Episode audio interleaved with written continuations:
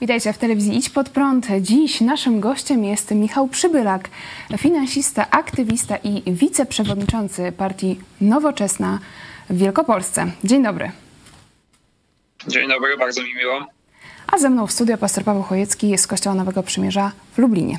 Witam również. Witam również, mi bardzo miło. E, dzisiaj e, będziemy e, rozmawiać o tym, jak powinny być finansowane kościoły w państwie polskim. Będziemy także rozmawiać o najnowszych sondażach i nastrojach, szczególnie w sferze religijności, jakie obecnie panują w Polsce i być może jaki to może mieć wpływ na najbliższe wybory parlamentarne. Czekamy również na Wasze głosy teraz na czacie i e, w komentarzach pod programem. Z najnowszego raportu Instytutu Statystyki Kościoła Katolickiego wynika, że poziom religijności w naszym e, kraju znacznie się obniża. Są to dane z 2021 roku i uwaga, okazuje się, że regularnie do kościoła chodzi mniej niż jedna trzecia Polaków. No tutaj warto podkreślić, że to e, sami katolicy e, na to zwracają uwagę. I pan napisał na Twitterze taki komentarz do tego: Jestem e, w gronie 71,7% Polaków, którzy nie chodzą do kościoła. Czas na to, żeby podatki 100% ludzi przestały finansować uprzywilejowaną instytucję, z której korzysta tylko 28,3% ludzi i Myślę, że patrząc na nastroje społeczne, e, tego typu e, postulaty będą coraz e, bardziej popularne w naszym kraju, ale pytanie, jakie rzeczywiście są szanse na to, żeby Polacy przestali finansować kościoły?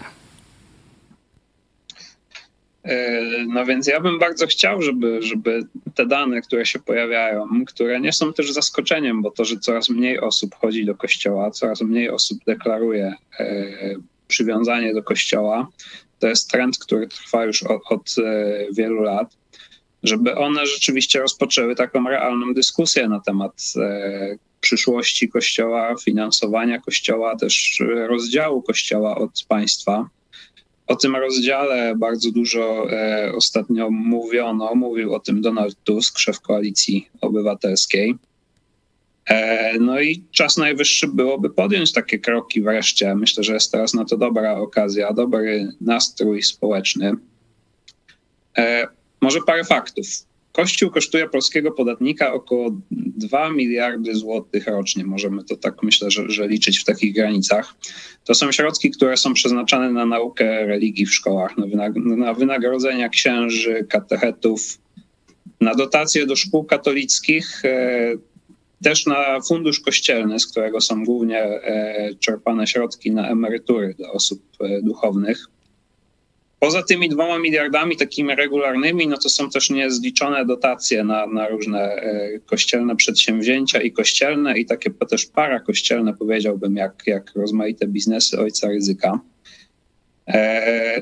Polacy myśl, myślę, że, że to widzą. Też Polacy przez postawę Kościoła w ostatnich latach względem wielu ważnych e, spraw światopoglądowych, jak, jak równouprawnienie, jak aborcja, jak e, e, in vitro, no czują po, po prostu gdzieś tam, że, że ten czas Kościoła jako takiego, takiego wiodącego wiodącej instytucji w ich życiu chyba, chyba trochę przymija. No i czas być może też wreszcie te finansowe związki Kościoła z państwem zakończyć.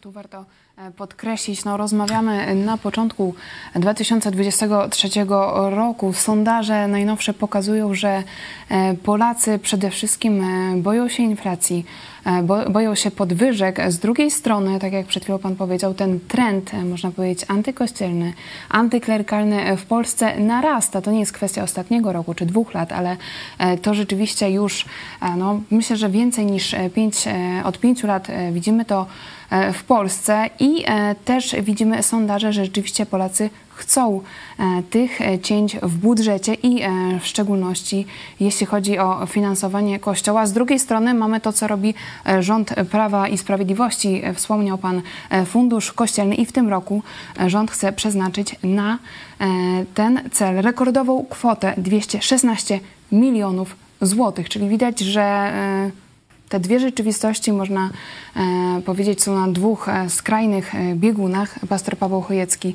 e, jakie, jakie są Twoje przewidywania? Czy rzeczywiście e, w Polsce da się coś zrobić e, z tym, żeby aż tak wiele pieniędzy z naszych podatków nie przeznaczać na finansowanie kościołów? Da się zrobić w tym sensie, że każdy kościół może o tym sam w dużej części zdecydować? Znaczy jest obowiązek y, tam opłacania składek y, tych tam zdrowotnych i emerytalnych, no to tu nie mamy wolności, ale y, w sprawie korzystania z dotacji państwowych na działalność kościoła, tu mamy wolność. I są takie kościoły, mm, oczywiście po stronie protestanckiej, nie wszystkie kościoły protestanckie, ale takie jak nasz, Kościół Nowego Przymierza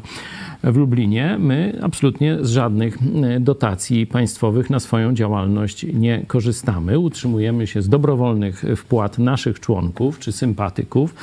Zobaczcie Państwo, że nawet telewizję no, o takim dość dużym e, rozmachu i zasięgu i wyposażeniu w nowoczesny sprzęt udało nam się zbudować. Nie tak jak księdzu Tadeuszowi Rydzykowi za pomocą różnych e, przekrętów czy dotacji państwowych, ale właśnie z takich otwartych zbiórek, słuchajcie, chcecie, żeby taka telewizja istniała, chcecie, żeby taki kościół się rozwijał, no to dobrowolnie wpłaćcie jakąś część swoich dochodów na ten projekt, jeśli on się podoba. Tu rozumiem, że y, zgodzilibyśmy się z, z, moim przedmówcą, że to jest dobry model i chcę tylko pokazać, że on już w Polsce funkcjonuje. On już w Polsce funkcjonuje. I e, co do tego pytania, czy uda się e, to z Kościołem katolickim zrobić to samo, to już zależy w tym momencie nie tyle od Polaków, bo nastroje opinii publicznej są, tu się też chyba zgodzimy, są takie, żeby to zrobić. Można pytanie, powiedzieć, Polacy czy, są e, wkurzeni, ale. Tak, pytanie, czy znajdą się na tyle odważni politycy, którzy rozwalą tę jeszcze z czasów komunistycznych, bo przypominam, że ta umowa państwo-kościół to jest z 1950 roku, że tam państwo jeszcze wtedy komunistyczne obiecało finansować kościół katolicki, a kościół obiecał się tam służyć państwu komunistycznemu, że ten układ jest do dziś i teraz czy znajdą się politycy, ja jestem rozczarowany tu politykami lewicy, bo przecież lewica w Polsce rządziła i nic nie zrobiła temu układowi, ja to nazywam kato komuny, e, tylko, że tak powiem, konkordatem umocniła ten układ. Można powiedzieć, rządziła lewica, rządziła platforma, rządzi PiS, a Kościół katolicki jak e, dostaje ogromną ilość pieniędzy, tak dalej ją dostaje, dostaje coraz więcej, o czym mówiliśmy e, przed chwilą. Pytanie do pana, jaki jest plan nowoczesnej na zmianę tej sytuacji? Ja też myślę, że to, że wcześniejsze rządy, nawet kiedy rządziła Lewica, czy kiedy rządziła Platforma Obywatelska, e, mimo wszystko nie zdecydowały się na jakieś tutaj ograniczenia w finansowaniu kościoła, wynikało też trochę z e, tego, że społeczeństwo bardzo powoli też dojrzewało do tego z biegiem lat, żeby ten kościół e, nie pełnił aż tak istotnej roli społecznej, publicznej. Teraz mi się wydaje, że to społeczeństwo nasze do tego dojrzało. No i myślę, że to jest właśnie odpowiedni moment na, na podjęcie takich kroków. E, a jak e, my byśmy chcieli finansować Kościół? No chcielibyśmy przede wszystkim, żeby, żeby Kościół, tak jak każda inna organizacja, finansowała się sama, to znaczy po, po prostu z datków, składek e, swoich członków. Jeżeli 28% osób w Polsce chodzi do kościoła regularnie, tak jak wynika z, to z tych badań, no to niech te 28% e, osób po prostu ten kościół utrzymuje. W formie, jakiej to kościół zorganizuje, to już jest kwestia tylko i wyłącznie e, kościoła. Natomiast no, my byśmy chcieli absolutnie, żeby, żeby nie było tego finansowania e, z podatków. I to dotyczyłoby zarówno funduszu kościelnego, jak i nauki religii. Jesteśmy zdania, że, że miejsce nauki religii jest w kościołach, w salkach parafialnych. Jeżeli dany kościół, dana parafia chciałaby coś takiego organizować, proszę bardzo, może organizować. Kto chce, może sobie na te lekcje chodzić. Natomiast e, szkoła i, i środki publiczne nie są odpowiednim tutaj miejscem do nauki też religii. I o tym też e, często rozmawiamy w telewizji Idź Pod Prąd. To rzeczywiście zgoda, że e, Państwowa Szkoła nie jest od tego, żeby e, nauczać religii i to też pokazują uczniowie. Widzimy, że teraz masowo wypisują się z lekcji religii. Ciekawe już też w przedszkolach jest widoczny ten trend, że często tam decydują rodzice o tym, że nie chcą, żeby była nauczana religia w przedszkolu. Pytanie teraz, jak, e, jak te trendy e, antykościelne, jak to wszystko wpłynie na najbliższe wybory, jakie są e, Wasze spodziewania? Pastor Paweł Chojecki. Czy ja bym nie nazwał tego trendami antykościelnymi. Być może no, część y, Polaków rzeczywiście tylko tak Mm, można powiedzieć, zewnętrznie jest wkurzonych na Kościół, no i tam chce dowalić y, klerowi. Y, myślę, że spora część Polaków zaczyna dostrzegać, że to jest degenerujący zarówno Kościół, jak i państwo system, że to jest system kupczenia Bogiem, tak, czy, czy, czy wiarą w Boga i że to dopiero kościoły wyzwolone z tego sojuszu tronu i ołtarza mogą, że tak powiem, w sposób wolny krytykować władzę, mówią, przekazywać swoim tam członkom, czy tych, którzy będą chcieli słuchać e, swoje widzenie świata, swój, swoją, e, swoje rozumienie prawdy i tak dalej. Jeśli Kościół bierze pieniądze od rządu, to będzie wspierał rząd. No i tyle. E, I to mówię wielokrotnie. Mam nadzieję, że ten rok będzie takim rokiem przełomu, że mm, ten sojusz biskupów z politykami, czy to z SLD, czy to z Platformy, czy to z PiSu, czy z PSL-u, bo tu wszyscy się zhańbili tym sojuszem tronu i ołtarza, mm, to on w tym y, momencie, ze względu, tak jak tu pan powiedział, na napór społeczny, on pęknie. To rzeczywiście no, mówimy o korzyściach. Politycy szukają tych e, korzyści i patrząc na, e, na te sondaże, rzeczywiście no, trudno e, tutaj chcieć uzyskać e, dodatkowe e, głosy, e, ściśle trzymając się z hierarchią Kościoła katolickiego. Wcześniej wspomniał Pan o planach Waszej partii jeśli chodzi o e, zmiany w finansowaniu e, Kościoła z pieniędzy e, podatników, ale jak chcecie to przełożyć na konkretne czy postulaty polityczne, czy zmiany w, w prawie polskim, czy może Pan powiedzieć więcej szczegółów? E, no znaczy, ja myślę, że te postulaty są bardzo konkretne. Po prostu likwidujemy fundusz kościelny i, i przenosimy naukę religii ze szkół do, do salek katechetycznych. I to są, to są bardzo konkretne działania, które mam nadzieję, że, że uzyskają e, większość e, po jesiennych wyborach, które w tym roku, w tym roku mamy zaplanowane. Ja myślę, że też ostatnie lata bardzo uwypukliły to, że e, zdanie Kościoła w wielu sprawach istotnych społecznie bardzo się różni od zdania e, osób większości tak naprawdę społeczeństwa. Ja te tematy wymieniłem. To są, to są głównie te kwestie światopoglądowe. E, temat równouprawnienia, temat in vitro, temat aborcji Również e, to, jak bardzo Kościół katolicki nie chce rozliczyć się sam ze swoimi grzechami, takimi jak e, kwestie pedofilii, e, no, no to dzisiaj bardzo jakby zniechęcają do, do Kościoła bardzo dużą część takich umiarkowanych, powiedziałbym, wyborców. Jest oczywiście grupa takich osób bardziej radykalnych, które będą słuchać zawsze tego, tego głosu prawicowo, że tak powiem, ambonowego Natomiast ta grupa jest coraz mniejsza. No i, i jakby naszym zadaniem teraz jest przekonać tą większość, która gdzieś tam już od tego głosu e, e, się uniezależniła, żeby po prostu poprzeć e, takie partie, które to zagwarantują. Ja liczę bardzo na to, że to się uda, staramy się to robić i, i, i przekonujemy do tego.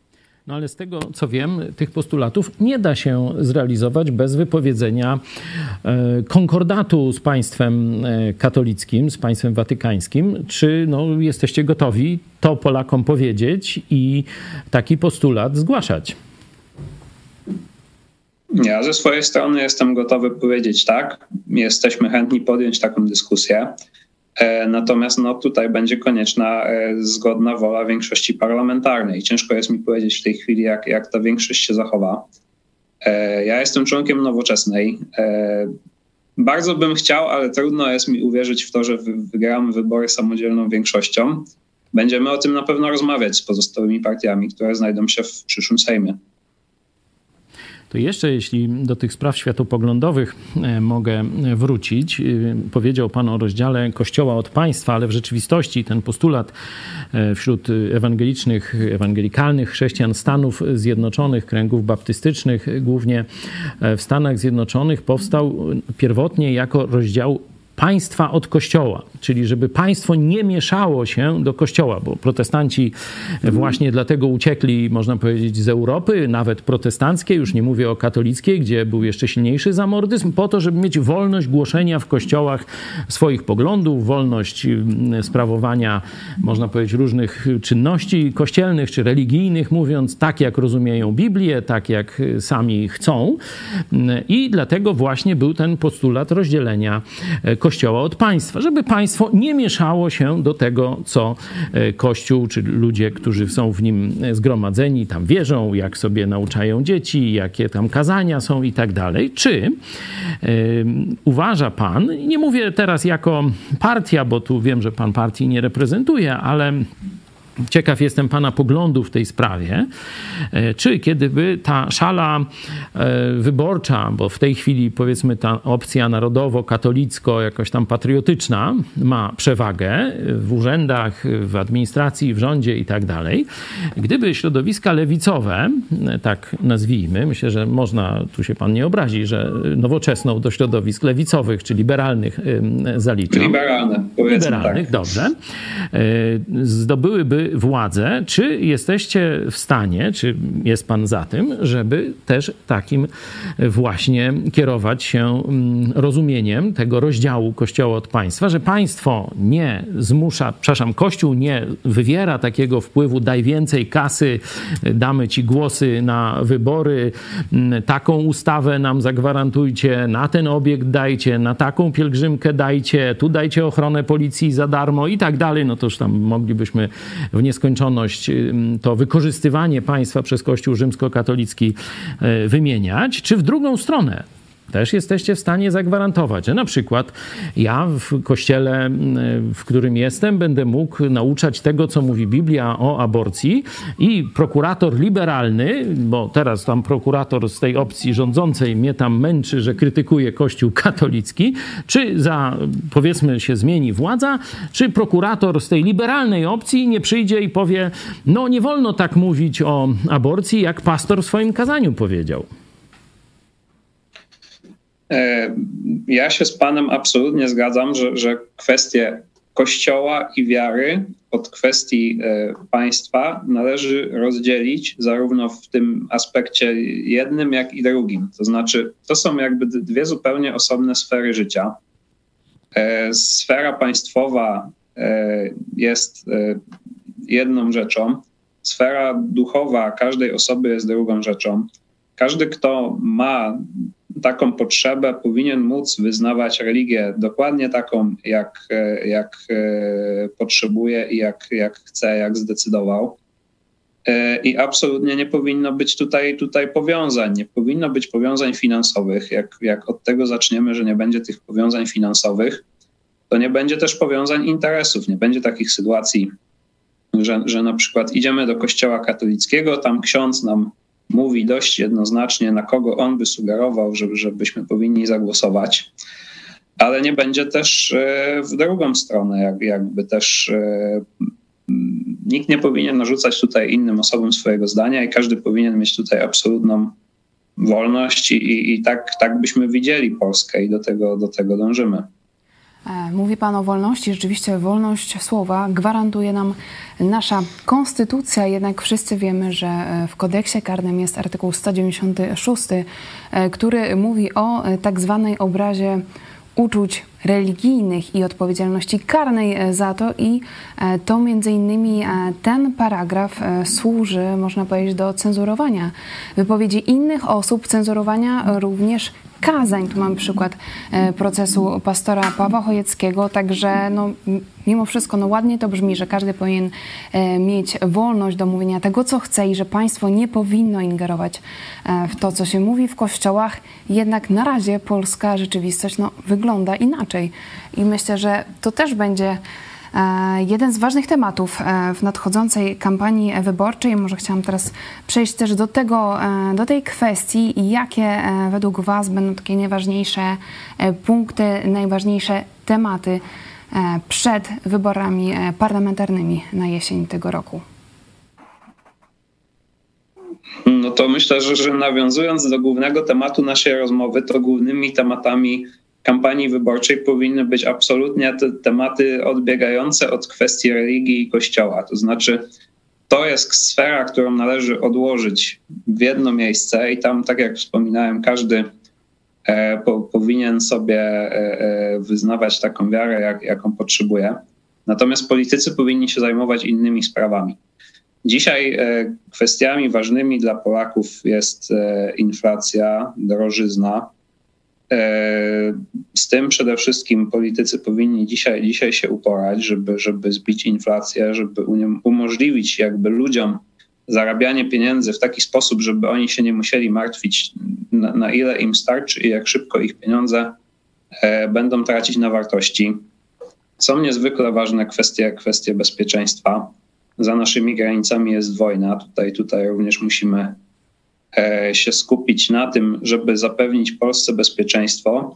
Zapewnimy to bezpieczeństwo między innymi przez odpowiedzialną politykę zagraniczną, współpracując z naszymi partnerami, tak samo w Stanach, jak i w Unii Europejskiej, co jest bardzo ważne, co PiS w tej chwili bardzo e, zaniedbuje.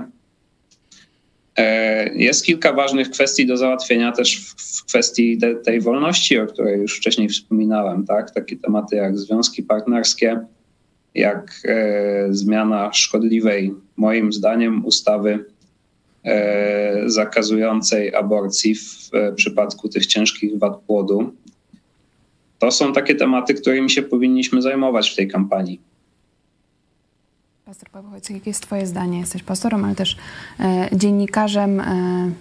E, co, to, to, jest, tak, to są propos, dwa różne pytania. Ja nie mam problemu z tym, żeby e, w kościele e, było jakieś wskazanie, żeby głosować na tę czy inną partię, czy na polityka, tylko żeby e, była wolność i równouprawnienie tych kościołów. No bo jak się komuś będzie nie podobało, że tam pastor, czy, czy ksiądz, czy rabin tam mówi, że ta partia bardziej z daną religią, że tak powiem, współgra, no to sobie tam idzie do innego i jest tu wolność i równouprawnienie. A wracając do tych tematów, jedna to... kwestia, jakie tematy powinny być poruszane, a drugie, no niech sobie druga Kościół kwestia, decyduje. E, jakie będą poruszane w kampanii. Niech sobie Kościół decyduje, ludzie niech wybierają, głosują nogami i tyle, nie?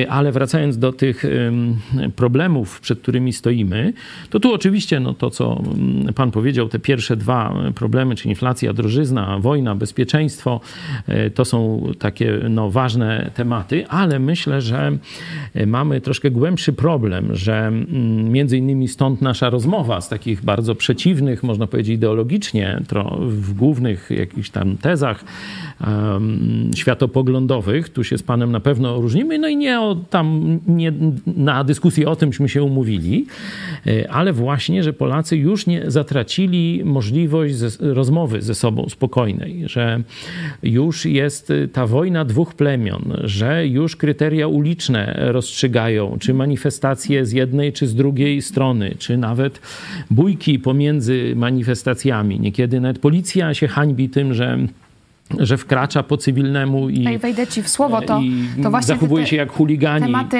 światopoglądowe, o których przed chwilą pan e, wspomniał, to one wywołują najwięcej emocji. Pytanie, czy my powinniśmy, Jeszcze, powinniśmy no je właśnie, eksponować. Właśnie chciałem nawiązać tutaj takiego historycznego wydarzenia sprzed 450 lat do Konfederacji Warszawskiej. Teraz jest właśnie, już mamy rok Konfederacji Warszawskiej. No mam nadzieję, że Sejm w jakiś sposób to uczci. To jest no, dokument, a nie tylko dokument, ale i stan, porozumienie szlachty polskiej, która które wyprzedziło epokę. O 100 czy więcej lat wyprzedziło epokę, można tak powiedzieć, gdzie polska szlachta, e, to była inicjatywa szlachty protestanckiej, bo wtedy ona jako nowy trend, nowoczesna tamtych czasów, można powiedzieć, nowoczesny e, prąd myślowy, to właśnie był protestantyzm na ziemiach polskich. Znowu Biblia była w centrum i to nazywamy złotym wiekiem Wtedy polska szlachta z wszystkich wyznań e, uchwaliła ten dokument Konfederacja Warszawska. On się opierał na takich dwóch głównych przesłankach, że w tych debatach światopoglądowych nie wyciągniemy przeciwko sobie szabel. Czyli, że ta temperatura sporu politycznego nie wyjdzie poza dyskusję poza dyskusję słowną, niekiedy ostrą, ale jednak tylko dyskusję słowną i szanowanie drugiej strony, próba przekonania za pomocą e, argumentów czy chwytów erystycznych, ale nie za pomocą broni, szabel, tumultów itd. Tak itd. Tak I drugi punkt, że e, nie będziemy w przestrzeni publicznej nikogo dyskryminować z powodu wyznania, czyli że do urzędów będą mieć dostęp wszyscy, niezależnie czy są katolikami, e, prawosławnymi, protestantami, dzisiaj byśmy dali agnostykami, czy też ateistami, że będziemy patrzeć na kompetencje, na dorobek tego człowieka, no i w związku z tym będziemy go tam, że tak powiem, obdarzać zaufanie na urzędach. I do tego powinniśmy starać się wrócić, bo jeśli do tego nie wrócimy, e, to nastąpi zanik obywatelskiej Polski. To jest moja największa troska, Wydaje mi się, że niewiele środowisk w Polsce o tym myśli. Raczej myślą, jak przywalić stronie przeciwnej, jak podgrzać emocje, jak zwiększyć taką nienawiść i obrzydzenie tam do Tuska czy do Kaczora i, i tak dalej, i tak dalej. A argumenty merytoryczne, szacunek do siebie nawzajem w ogóle schodzą na trzeci, czwarty plan. A, tu rzeczywiście mówisz o tym podgrzewaniu emocji. No, nie da się ukryć, że e, jest to korzystne dla partii politycznych. To e, również no, e, zwiększa zaangażowanie elektoratu, mobilizuje ludzi. Ale pytanie, czy jest to korzystne dla narodu polskiego? I no, drugie pytanie, czy Polacy nie są po prostu już zbyt zmęczeni e, tym, tymi podziałami. E, czy da się, czy uda się ich e, podzielić, skłócić nas? nas? To jest myślę, że pytanie, z którym Was zostawimy. My oczywiście w telewizji Idź Pod Prąd, tak jak widzicie, jesteśmy otwarci na dyskusję. Będziemy, myślę, też w tym czasie przedwyborczym więcej debat organizować. Bardzo dziękuję za dzisiejszą rozmowę. Pytanie, z którym zostawiam naszych widzów, to czy Polska według Was jest nadal katolickim krajem, ale to temat na kolejny program. E, bardzo dziękuję za rozmowę w telewizji Idź Pod Prąd. E, był z nami e, Michał Przybylak, wiceprzewodniczący partii Nowoczesna w Wielkopolsce. Bardzo dziękuję. Dziękuję bardzo. Do zobaczenia i pastor Paweł Chojecki, dziękuję Ci również. Również dziękuję i pozdrawiam. Cześć, jestem w redakcji od trzech lat. Czy rozwinęliśmy się w tym czasie? Czy poszliśmy naprzód? Pod prąd? I to jeszcze jak? Nowe studio, scena, mikser, wspaniałe wywiady, nowe kontakty i projekty. Perspektywy dla przyszłych pokoleń, które możesz już od dzisiaj z nami współtworzyć. Wesprzyj nas –